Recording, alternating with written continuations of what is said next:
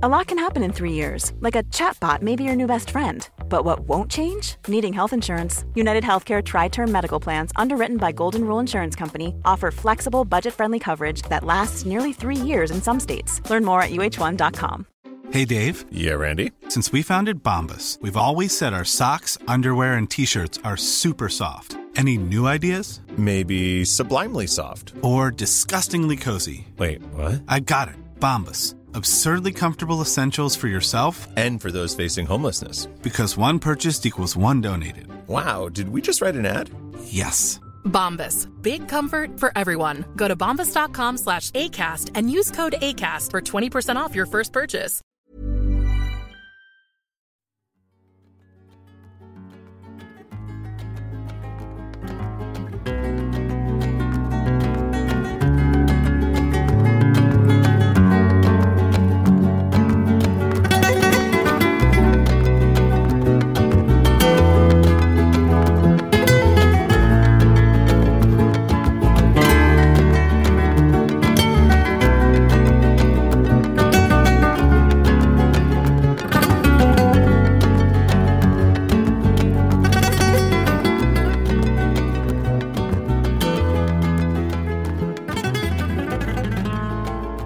Hjärtligt välkomna till Sektpodden.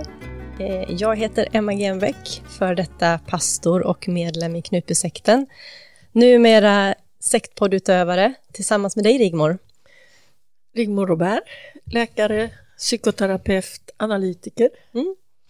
Och eh, vi sätter fart direkt med ett nytt avsnitt idag. Eh, vi har fått flera frågor angående den nya Knutby-serien som jag inte tror har gått någon obemärkt förbi. Det har varit mycket reklam om den på olika sätt. Och eh, visst, vi kan väl börja prata om den. Hur många avsnitt har du sett, Sigmor? Eh, jag har sett de fyra som när vi spelar in nu ligger ute på Simor. Mm. Och du? Jag har sett de två som ligger ute på TV4 då, som man kan se utan att eh, ha Simor. Så att vi börjar där. Vi kommer säkert, vi kommer ju återkomma till serien när vi har sett allt, tänker jag. Eller hur? Visst, Mm. visst. Men vem är det som har regisserat den här? Jo, men det är Goran Kapetanovic som eh, regissören och som gjorde ett, alltså ett väldigt starkt jobb tyckte jag med eh, Kalifat, den Mm. serien.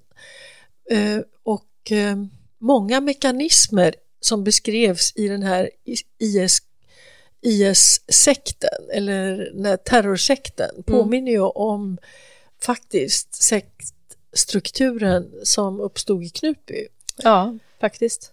Eh, Så att, eh, och han gjorde också en fantastiskt starkt sommarprogram i P1 där han berättar om sin egen bakgrund, flykten från krigets Balkan. Mm. Och, eh, så att ja, det, är en, det är en regissör som vi kunde kanske inte ha fått en bättre Mm. till att beskriva någonting av Knutby. Och den har ju fått väldigt goda recensioner, vad jag förstår också, eh, Knutby-serien. Ja, Mm. Jag, jag var ju lite tveksam till Mm. projektet därför att jag kände att det tar aldrig slut. Jag tänkte på er som har varit med men framförallt huvudpersonerna då. Mm. Men eh, alltså jag, jag ställer mig väldigt positivt överraskad Mm. till här. Men jag vill höra vad du tänker först. Vad, Mm. eh, vad säger du om Ja, men jag, jag tycker att det är lite tudelat för min del. Jag kan, eh, den bygger ju på den här eh, boken som Jonas Bonnier skrev, som jag inte kan säga att jag tyckte var särskilt bra. Jag tyckte den var för mycket fokus på de här snaskiga delarna, så att det liksom tappade bort människorna och, eh, och så vidare. Men jag måste säga att serien eh, överraskar. Eh, och jag tror att det som främst gör att jag tycker att den överraskar det är att jag tycker att de har fångat huvudpersonernas karaktärer. Och då menar jag då eh, Anna i serien som då spelar barnflickan. De har ju ändrat namnen och säger att det liksom inte är dem, men det är ju uppenbart vem som är vem. Eh, och hon spelas av Alba August. Eh, och sen har vi ju Aliette Opheim som, som spelar eh, Åsa, numera Jakobsson, men då Waldau som också var Kristi brud. Och sen så har vi Einar Bredefelt som spelar Sindre i serien, som då bygger på Helge Fossmo. Och de tre karaktärerna som då är huvudkaraktärerna och de man framförallt känner igen vilka det är, eh, tycker jag att de har fångat väldigt väl. Lite, nästan lite läskigt sådär när jag ser det. Jag kan, eh, framförallt hon som spelar då, Aliette som spelar Kristi brud, har verkligen fångat hennes eh, ja, men de här små sakerna, när man känner en person så ser man hur man gör med händerna, vad de, hur de håller huvudet, hur de rör sig, hur de sätter blicken i människor och det här. Och eh, jag tycker hon har fångat henne väl, hon måste verkligen ha studerat då, Åsa, eh, på filmer och i, när hon har pratat och jag tycker hon, ja, hon, hon, har fångat henne på ett sätt som, som är ja, imponerande. Mm. Eh, så det är väl det jag tycker är positivt med den. Sen det jag tycker är negativt och det oavsett hur bra serien är så tycker jag alltid att det är problematiskt när man ska, som i det här fallet, det är ändå en, en ganska, det är en verklig händelse som har hänt i nutid eh, och man säger att nej men vi har bytt ut, det är inte samma personer, det är inte riktigt de händelserna i stort och så vidare, eller i, i, i detaljer. Men det vet ju inte människor, de som tittar på det har ju inte en aning om vilka som, vilket som är faktiskt på riktigt det som hände och vilket som de har lagt in utöver eller vridit till eller så vidare. Och det gör ju att man får en bild av Knutby eh, oavsett, liksom, även om man försöker att tänka att det här är fiktivt till viss del så blir det svårt. Eh, är det någon så. person som du tycker eh, liksom är fel, rent av felaktigt återgiven? Ja, men nu har jag bara sett två avsnitt då, men jag, jag reagerar ju på hur man eh, jag tror att hon heter Kristina i, eh, i serien som spelar Helges första fru, Helene Fossmo. Eh, och där tycker jag tyvärr att de har, eh, framför allt så har de, i och med att de har lagt in så mycket, det, det är mycket kring att det dricks alkohol eh, på ett sätt som jag inte känner igen från verkligheten. Vi hade aldrig alkohol på eh, ja, men bröllop eller på offentliga sammankomster och så vidare, utan det var i enskilda privata sammanhang, i middagar och så vidare, som det förekom alkohol, så absolut. Och jag tycker att man har målat upp Helen som någon som, som då drack och blev berusad och dansade och gjorde bort sig på ett sätt som jag inte alls känner igen eh, Helen. Eh, och det kan man ju tycka, det spelar väl ingen roll för det. Men har man kommit från en frikyrklig miljö med den uppväxten, jag tänker på hennes anhöriga, så kanske det inte alls är någonting som känns positivt att det förknippas med henne. Och då tycker jag att det, ja, det känner inte jag igen. Sån var inte Helene. Jag har aldrig sett, jag såg aldrig henne berusad, eh, utan väldigt måttlig och, och noggrann med, med sig själv och med hur hon uppförde sig. Så det, det känner jag inte igen, till exempel. Mm.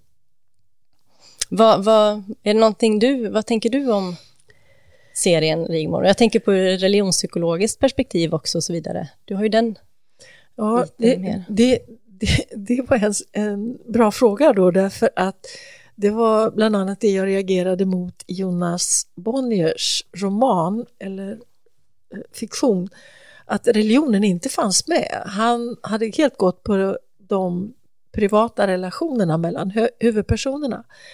Eh, men när jag ser filmen serien nu så menar jag att egentligen var det fanns en eh, frikyrklig fernissa men dramat, tragedin handlar egentligen inte alls om religion utan den handlar om psykologi, socialpsykologi mellan de här personerna. Och då menar jag att en, alltså huvudpersonen i Knutbydramat det är ju Sara Svensson, barnflickan. Hur kunde en person som är så uppenbart eh, ja, varmhjärtad, eh, gull, gullig höll jag på att säga, men jag står verkligen för det uttrycket. Hon är så rar, hon är så snäll. Hur kunde hon begå mord? Jo, och mordförsöket då? Jo, men det är ju därför att hon blev manipulerad i det som brukar kallas hjärntvättad eh, ne så nerbruten så att hon inte hade en egen vilja utan att hon blir som en förlängning av eh, eh, sin handler, sin ledares förlängda arm i princip, eller sina ledares, om det nu var fler som fanns bakom. Men Helge Fossmo är ju, är ju dömd för anstiftan eh, till fängelse, ett, ett straff som nu är avtjänat. Och då tycker jag faktiskt att när jag har sett alla dokumentärerna om Knutby där ni en efter en har beskrivit det hela. Du har ju varit öppen med ditt stöd för hur Sa Sara blev eh, utnyttjad och nedbruten. Men mm. det är också många i församlingen, före detta medlemmar, som skyggar inför henne.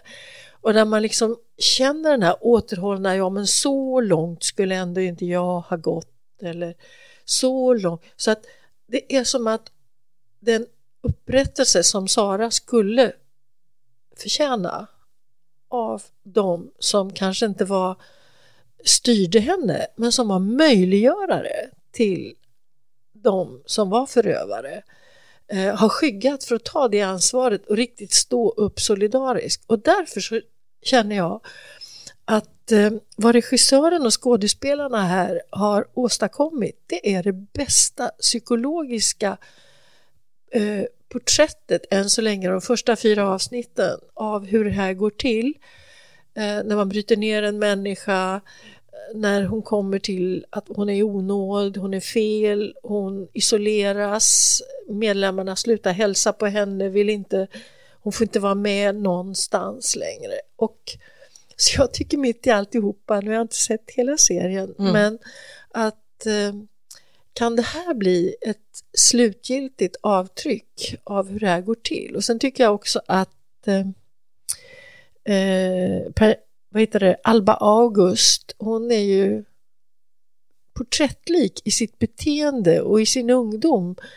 Eh, idag är Sara Svensson äldre än hon var där. Så att, eh, ja men som det psykologiska spelet mm. eh, tycker jag att den, att den här serien är väldigt övertygande. Sen mm. kan jag ju säga då att eftersom jag också känner den frikyrkliga miljön att, att de religiösa inramningen är inte alls eh, det frikyrkliga. Det var mycket mer enkla förhållanden i det kapell ni hade, Knutbygården där jag var på gudstjänst eh, hos er och eh, alltså det, här, här har man gjort det hela mer liksom en här barockvisuell stilfull. Mm. Jo, men, och jag kan ju förstå det, det blir ju mer ja. bättre rent dramaturgiskt ja. att det, att det inramas på det sättet. Men jag håller med dig om att, och det tycker jag ofta i sådana här sammanhang som har svårt att beskriva den frikyrkliga världen på ett mm. rättvist sätt. Eh, så så det, det, det är inte det bästa. Men jag tycker ändå att, eh, ja, hittills så, så tycker jag att den, den, den fångar det. Ger vi, ger vi den tillsammans fyra plus av fem? ja, kanske. Ja. ja. Mm. Nej, men jag tycker den är värd att se. Eh, men jag tycker också att man måste ha med sig att det är verkligen... Du ger en trea, jag ger en fyra. Ja, kan vi säga. Ja. Nej, men, men, jag måste, men det jag tycker är fortfarande är den stora svåra grejen, det är att folk kommer få en bild av hur Knutby var, oavsett hur mycket de säger att nej, men det här är bara påhittat till viss del. Och det är Helt... alltid problematiskt tycker jag, ja. när man själv är en del av någonting eller var en del av någonting och försöker att ge en jag riktig bild av det. Mm. Jag förstår det. Mitt mm. hjärta ligger hos huvudpersonen i det verkliga dramat mm. och att Sara Svensson här blir porträtterad på ett sätt som inte har framkommit i, framförallt inte i den, till exempel den boken som eh, när Eva Lundgren skrev en bok som byggde på intervjuer med Helge Fossmo där mm. hon utmålas i ett par kapitel med ett regelrätt karaktärsmord mm. Eh, så känner jag att här ställs den verklighetsbaserade mekanismen mm. Eh, fram på ett bra sätt. Ja, men det är det absolut det positiva. Den boken heter Knutbykoden kan vi säga, som mm, Eva Lundgren skrev. Jag vet att vi har fått faktiskt frågor om den ja. någon gång också, men vi går inte in djupare på det just nu. Vi kan återkomma till mm, det. kan vi göra. Ja, vi kommer återkomma till serien också, så har man några frågor så kan man ju passa på att skicka mejl till oss eh, på sektpodden.gmail.com så kanske vi kan ta med några frågor längre fram. Men Rigmor, på tal om frågor så har vi fått eh, frågor just utifrån tidigare eh, brev eh, eller tidigare avsnitt vi har skrivit och eh, jag tänker speciellt på ett som kom från en man som är medlem i en församling, utomlands dock, Eh, där han beskriver att det finns personer som han och flera med honom där upplever som just narcissister, som vi ju pratat om i ett par avsnitt nu.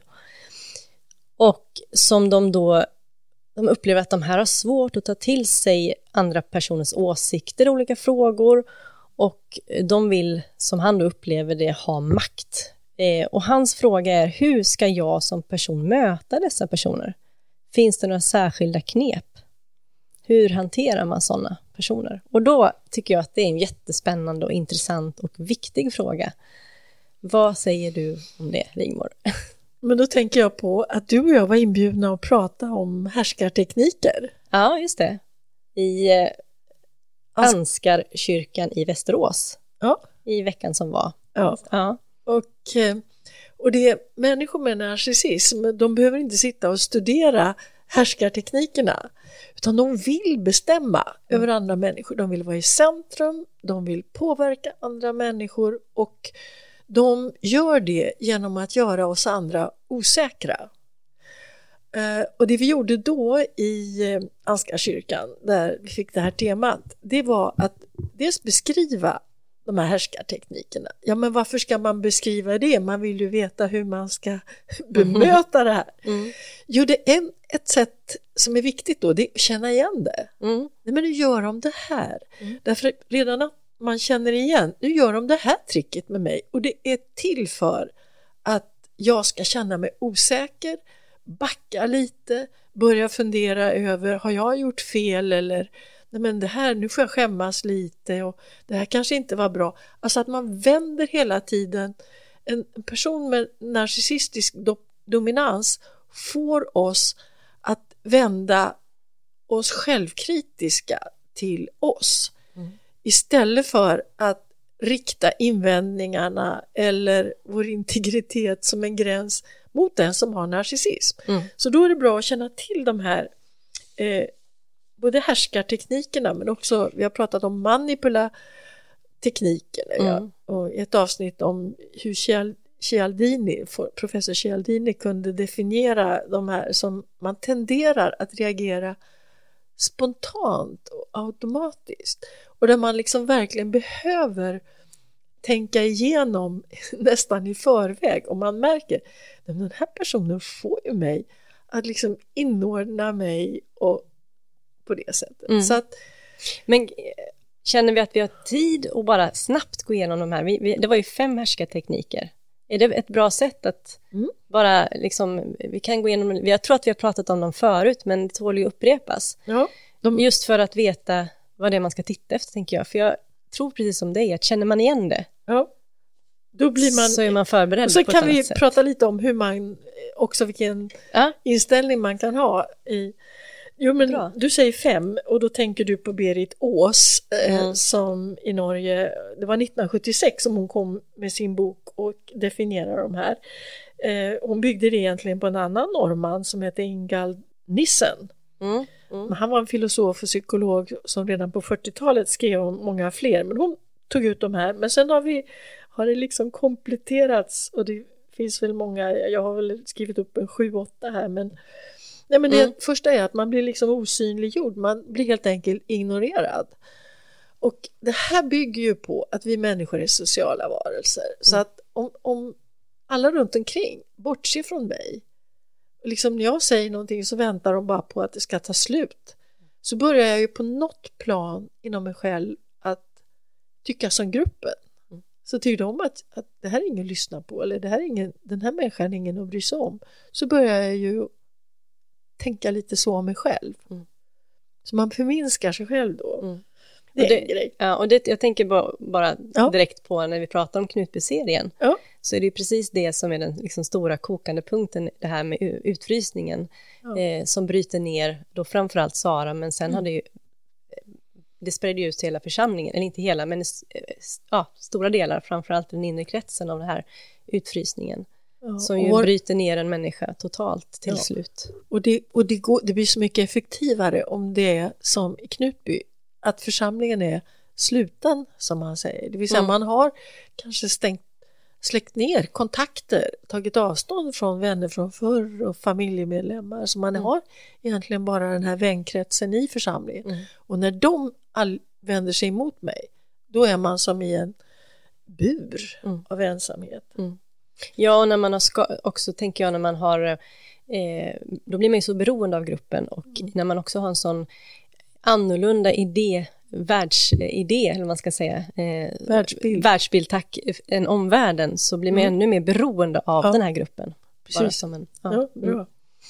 Nästa grej är Mm. att man blir förlöjligad. Liksom. Att, nej men, du har beskrivit att One size fits all seemed like a good idea for clothes Nice dress. Uh, it's a it's a t-shirt. until you tried it on. Same goes for your healthcare. That's why United Healthcare offers a variety of flexible, budget friendly coverage for medical, vision, dental, and more. So, whether you're between jobs, coming off a parent's plan, or even missed open enrollment, you can find the plan that fits you best. Find out more about United Healthcare coverage at uh1.com. That's uh1.com.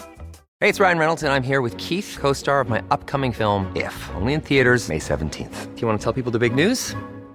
All right, I'll do it. Sign up now and you'll get unlimited for $15 a month and six months of Paramount Plus Essential Plan on us. Mintmobile.com slash switch. Upfront payment of $45 equivalent to $15 per month. Unlimited over 40 gigabytes per month. Face lower speeds. Videos at 480p. Active Mint customers by 531.24 get six months of Paramount Plus Essential Plan. Auto renews after six months. Offer ends May 31st, 2024. Separate Paramount Plus registration required. Terms and conditions apply if rated PG. Åsa, dåvarande Waldau, hade till exempel öknamn på er. Mm. Ja, men precis. Det är, och det är ju verkligen ett sätt att förlöjliga människor och få, och just att få människor också att skratta åt sig själv. För det blir en, en, ett, ett sätt för att överleva den här genansen och förlöjligandet, det är att hålla med och tycka att haha, det där var ju roligt sagt. Men egentligen så Kommer du, kommer du ihåg öknamn som du fick? Ja, men det var ju det, tror jag att jag har pratat om det förut, eh, fågelbening för att jag hade så smala ben till exempel. Eh, och sen så brukade jag kallas för Miss Marple då, den här eh, kvinnliga tant, eh, vad heter det? Detektiv Detektiv, tack så mycket. Tappade ordet där. Ja, men precis. i Agatha. Agatha, Christies eh, serie. Ja. Det är ju, det är ju, och, och det är ju, jag menar hon sa inte att du är vacker som Cindy Crawford eller, utan det här är precis att du skulle känna dig förminskad. Mm. Och så skulle man, så sk- skrattade de, i alla fall hon eller de andra. Och när man skrattar med själv, då har man anammat det här och då är man redan där i, Ja, och det fanns ju, jag menar de här öknamnen var ju, fanns ju flera andra som hade sådana, men sen tänker jag också på det här som skedde när Åsa blev arg och tryckte upp en framför en spegel och sa titta vad ful du är. Det kanske inte är ett förlöjligande, men i alla fall en, en, en förminskning utav ens person, att man ska på något sätt se hur ful man är. Mm. men verkligen, det, är- det är ett av de här eh, härskarteknikerna faktiskt, att man, man påför eller man lägger en slags skam, se vad ful du är. Hur tror du det är för oss att titta på dig? Eh, det, är ju, det är ju fruktansvärt och att man eh, det är liksom en förstärkning av att förlöjliga och, och ignorera någon. Mm. Eh, sen är det här att den som bestämmer bestämmer också vem som får information, vem som får veta hemligheterna, vem som får veta nyheterna. Så när man, en härskarteknik är att säga till vissa, det här, men det här ska ni inte berätta för Emma och Rigmor och så vidare, utan det här är, det här är för oss. Mm. Så får man inte vara med, då får man ju liksom börja undra, men vad är det som händer? Känner man också det här att man inte riktigt tillhör gruppen utan man, de, det pågår någonting som är viktigare som jag inte får vara med om. Mm. Sen, här, sen får vi inte glömma då eh, det femte, nämligen det som kallas dubbelbestraffning. Ja. Jo men det är det här att vad man än gör så blir Just det. det. fel. Ja. Om du till exempel är väldigt noggrann, Mm. ja men då kan du få kritik för att det händer ju ingenting. Vad seg du är, vad långsam du är. Om du är väldigt snabb så kan du få kritik för vad slarvig du är. Det här går alldeles för fort. Det här är ju inte rätt gjort. Så att det här, vad man än... Det, den känslan, att den, den som har rätt att bestämma över mig kan kritisera mig för i princip vad som helst. Mm. Ja, men det, nu när du säger det, jag kommer ju väl ihåg också eh, vad jag själv eh, tänkte på när vi pratade om det och det var just det här eh, utifrån min erfarenhet med rätt och fel i Knutby. Ja. Att man visste ju aldrig när man var rätt, man visste aldrig när man var fel, därför att Mm. det som var rätt ena stunden kunde vara fel andra stunden och tvärtom. Så att det liksom fanns ingen logik i det, vilket gör ju en otroligt osäker till slut. Ja. Man vet inte vilket ben man ska stå på och eh, när man blir osäker då blir man också så där löjlig som man då blir liksom hånad för att vara på något sätt. Man, man bekräftar eh, själv det där som de Ja. pekar ut en för faktiskt. Mm. Sen, sen kan, kan man ju tillägga då fler sådana här härskartekniker eller bestämma eh, tekniker som gör att man liksom får andra att bli osäkra Mm. och underordnade, till exempel objektifiering. Det pratade vi om när vi pratade om världens vackraste pojke, hur Mm. den här tonåringen plötsligt blev objektifierad som ett sexobjekt och visade upp för hela världen. Han är vä- världens vackraste pojke. Eh, och ingen tänkte längre på att han var också musiker och hade kommit långt i sin, i sin musikerutbildning och så. Så att eh, Nej men så var det väl också i Knutby. Fick ni inte såna här karaktärer? Alltså du är sån, du är sån. eh, Mm. Jo men absolut. Att man får Eh, som en, en rollbild Mm. på sig. Ja, så man, eh, ja men det kan, det, precis, det stämmer det, att man var, att man var, du är en sån som är duktig på det här och då blir man väldigt, vad ska man säga, instängd i det hörnet och Mm. hålla sig där. Mm. Ja, jo men det, eh, Sen är, sen är ju den här, kanske inte aktuellt för vår lyssnare, men när det är hot om våld Mm. och, och rent fysiskt våld förstås. mm. Eh, Men för jag, utifrån hans, eh, den här lyssnarens brev och som jag också tänker på eh, som var väldigt tydligt i Knut, egentligen ganska tidigt, om jag hade vetat det då så kanske jag hade sett, det är ju det här en person som är fullständigt eh, ointagbar när det gäller kritik och andras åsikter, så, när de liksom, så fort de inte stämmer överens med vad jag vill få uppfyllt så, så eh, dribblar jag bort det och tar inte åt mig av det och eh, jag behöver inte alltid bli arg eller så för att någon har kritik, men jag, men jag ser till att, att komma ifrån det och, eh, och jag kan till och med, om någon kommer med en annan åsikt, ändra hela alltet så att det till slut låter som att det är min åsikt som jag kom med. Så att jag får cred för att jag tog, fast det egentligen var någon annan som sa det. Och det känner jag igen Mm. ifrån Knupen när det gäller just att utöva makt över andra. Mm. Eh, i, I Knupen kom det så långt så att till, till slut så vågade ingen säga emot för det blev sådana stora konsekvenser utav det. Även om man försökte eh, i många lägen så, så tystas man till slut. Eh, för att man, man får så mycket mot sig. Ja, och det är, den, Ja. det, är det, det kanske det dystra eh, budskapet när det gäller att bemöta en person med narcissism. Om man funderar över om det finns något knep. Ja. Då kan jag säga, eh, det finns inga knep, utan man måste nog vara beredd på att eh, har man en invändning så utmanar man den här sidan som jag kallar det här eh, den vänliga, kloka Dr. Jekyll som plötsligt blir den iskalla, kriminella Mr. Hyde. Att eh, då, alltså går man emot en person med narcissistisk störning som har kommit upp och börjar liksom bestämma över andra så släpper de inte ifrån sig den positionen. Mm. Och det är också en slags vaccination tänker jag, att man är beredd på att okej, nu får jag ta det här. Och man bör ta det faktiskt, därför att eh, en person med den tendensen till maktmissbruk tenderar att flytta fram sina pjäser om man inte säger ifrån. Det var ju Mm. så det blev i Knutby, att det blev liksom ja, men bakom de här väggarna i huset på kullen så blev det värre och värre. Precis. Men jag tänker också Rigmor, om man, du säger att man får vara beredd på att ta konsekvensen, om man är om man är flera stycken, om man då som den här personen beskriver att han är en del av en gemenskap, där Mm. flera stycken eh, börjar tycka att det ändå finns de som har de här dragen. Mm. Om man går tillsammans Mm. så tänker jag att de är ju starkare och både också ta konsekvenserna av det, men också kunna säga ifrån på ett annat sätt. Och det var ju det som på ett sätt skedde i Knutby, att det till slut eskalerade och kom till en brytpunkt inifrån, där flera gick samman och började prata ihop sig om vad de faktiskt egentligen kände och tyckte, och då kom ju brytningen. Precis, precis så ska, är mitt råd också till vår mm. lyssnare eh, utomlands, att prata med varandra.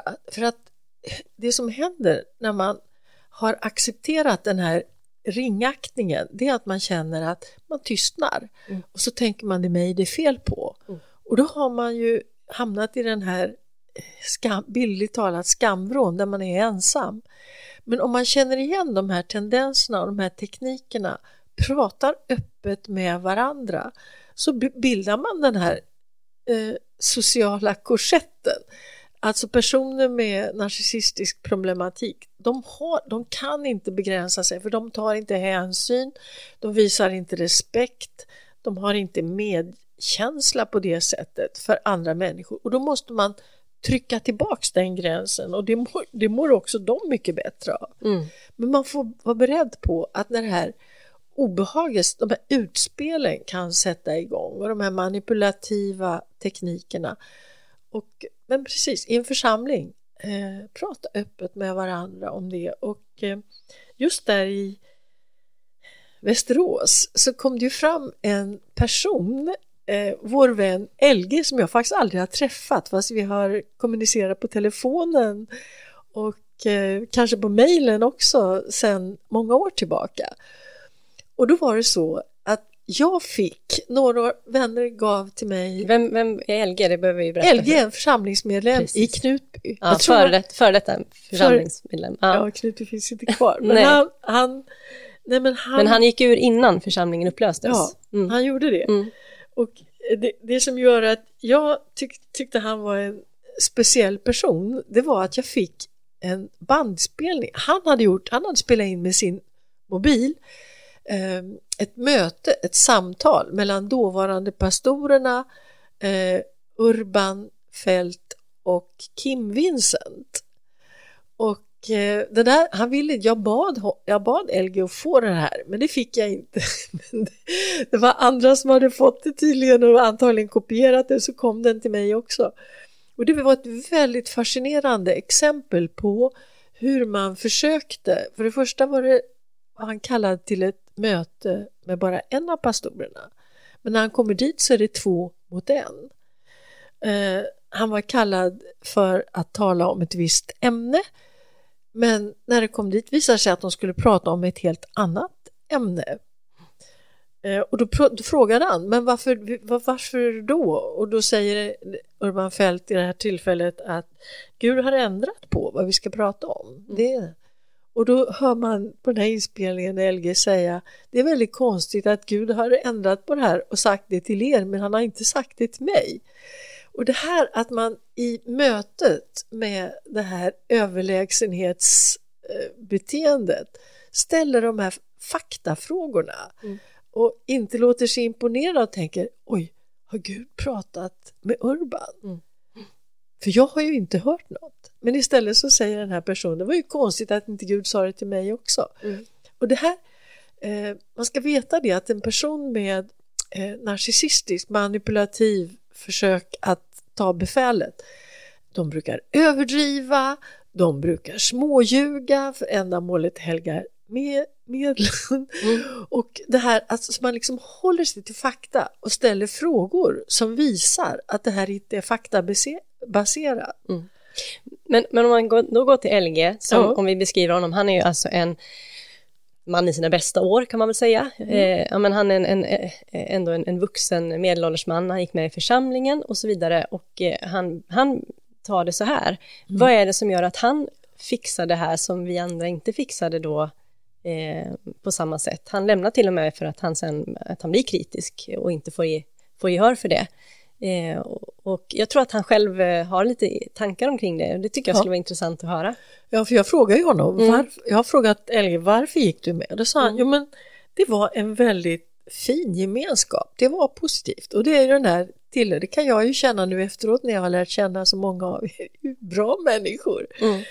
Absolut de flesta av er. Och, eh, och så säger han också att eh, predikningarna, han gick ju med efter mordet och mm. då var inte predikningarna speciellt uppseendeväckande eller avvikande och då är det så att han hade varit med i flera frikyrkliga församlingar tidigare så han hade någonting att jämföra med. Mm.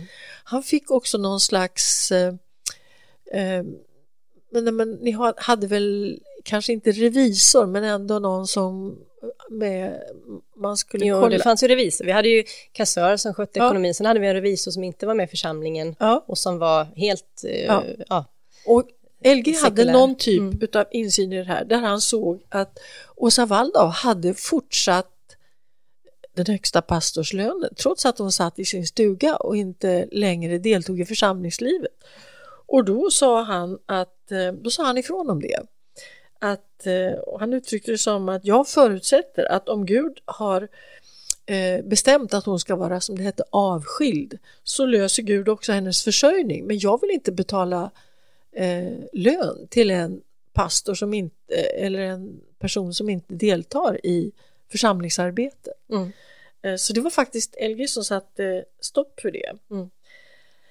Och sen det här med att man hävdade i sekten att man hade funnit den enda rätta vägen, att församlingen var utvald av Gud som någon slags eh, pilotprojekt för en föränd kommande förändring av hela världen. Eh, och då menade LG att nej men han hade ju varit med i tidigare församlingar och kände, visste hur det skulle gå till och hur det brukade gå till.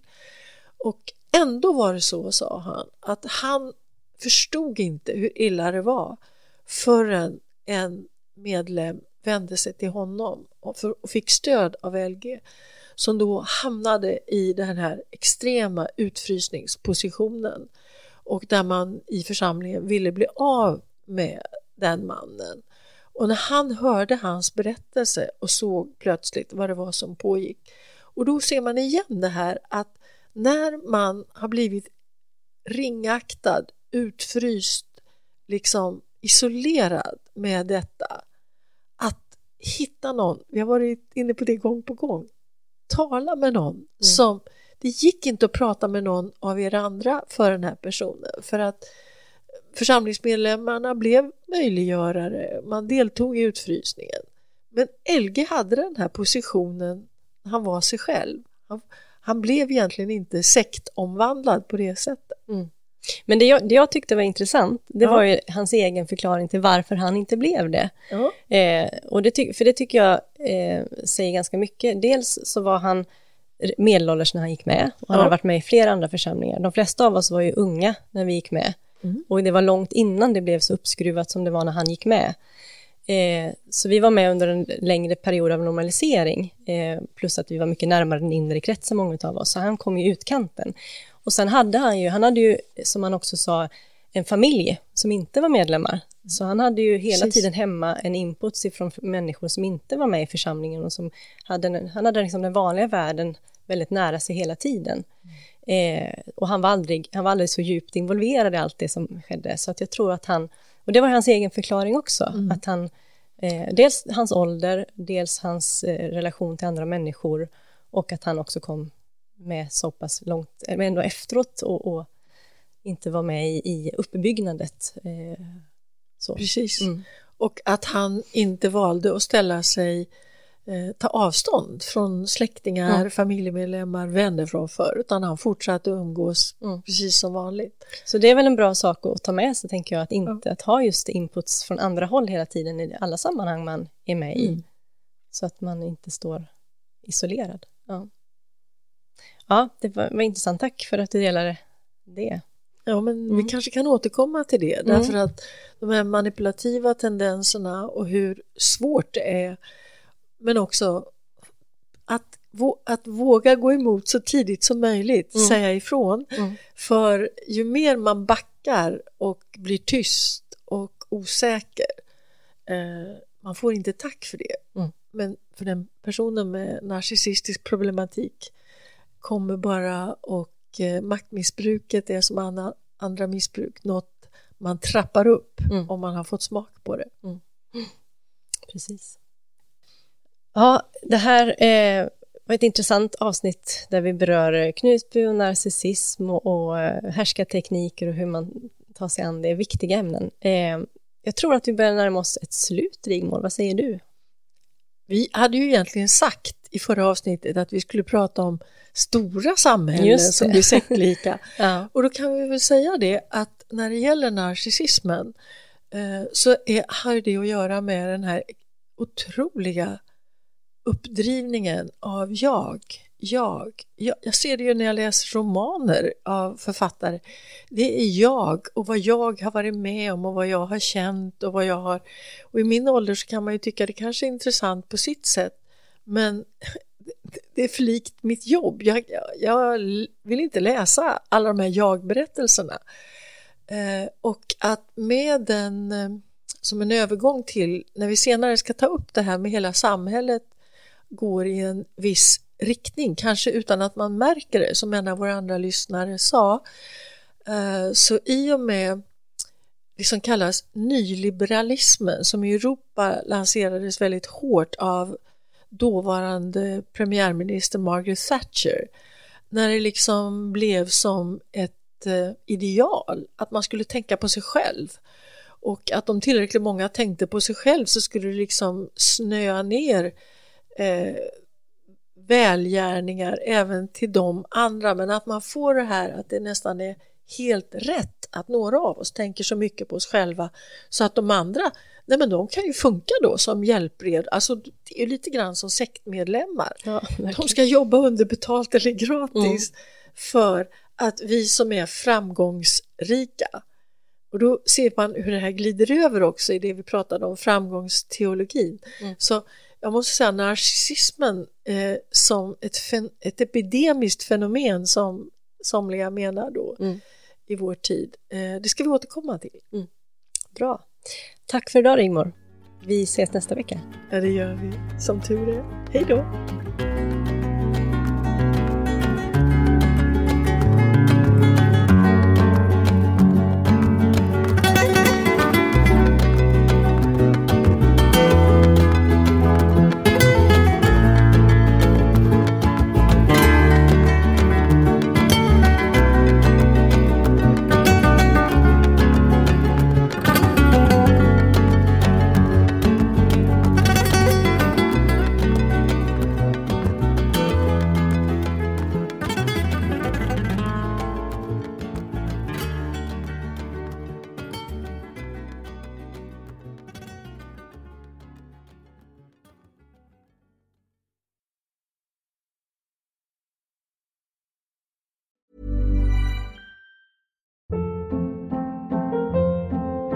Hold up. What was that? Boring. No flavor. That was as bad as those leftovers you ate all week. Kiki Palmer here, and it's time to say hello to something fresh and guilt-free. Hello Fresh. Jazz up dinner with pecan-crusted chicken or garlic butter shrimp scampi. Now that's music to my mouth. Hello Fresh. Let's get this dinner party started. Discover all the delicious possibilities at hellofresh.com. Even when we're on a budget, we still deserve nice things. Quince is a place to scoop up stunning high-end goods for 50 to 80% less than similar brands. They have buttery soft cashmere sweaters starting at $50, luxurious Italian leather bags, and so much more. Plus, Quince only works with factories that use safe, ethical, and responsible manufacturing.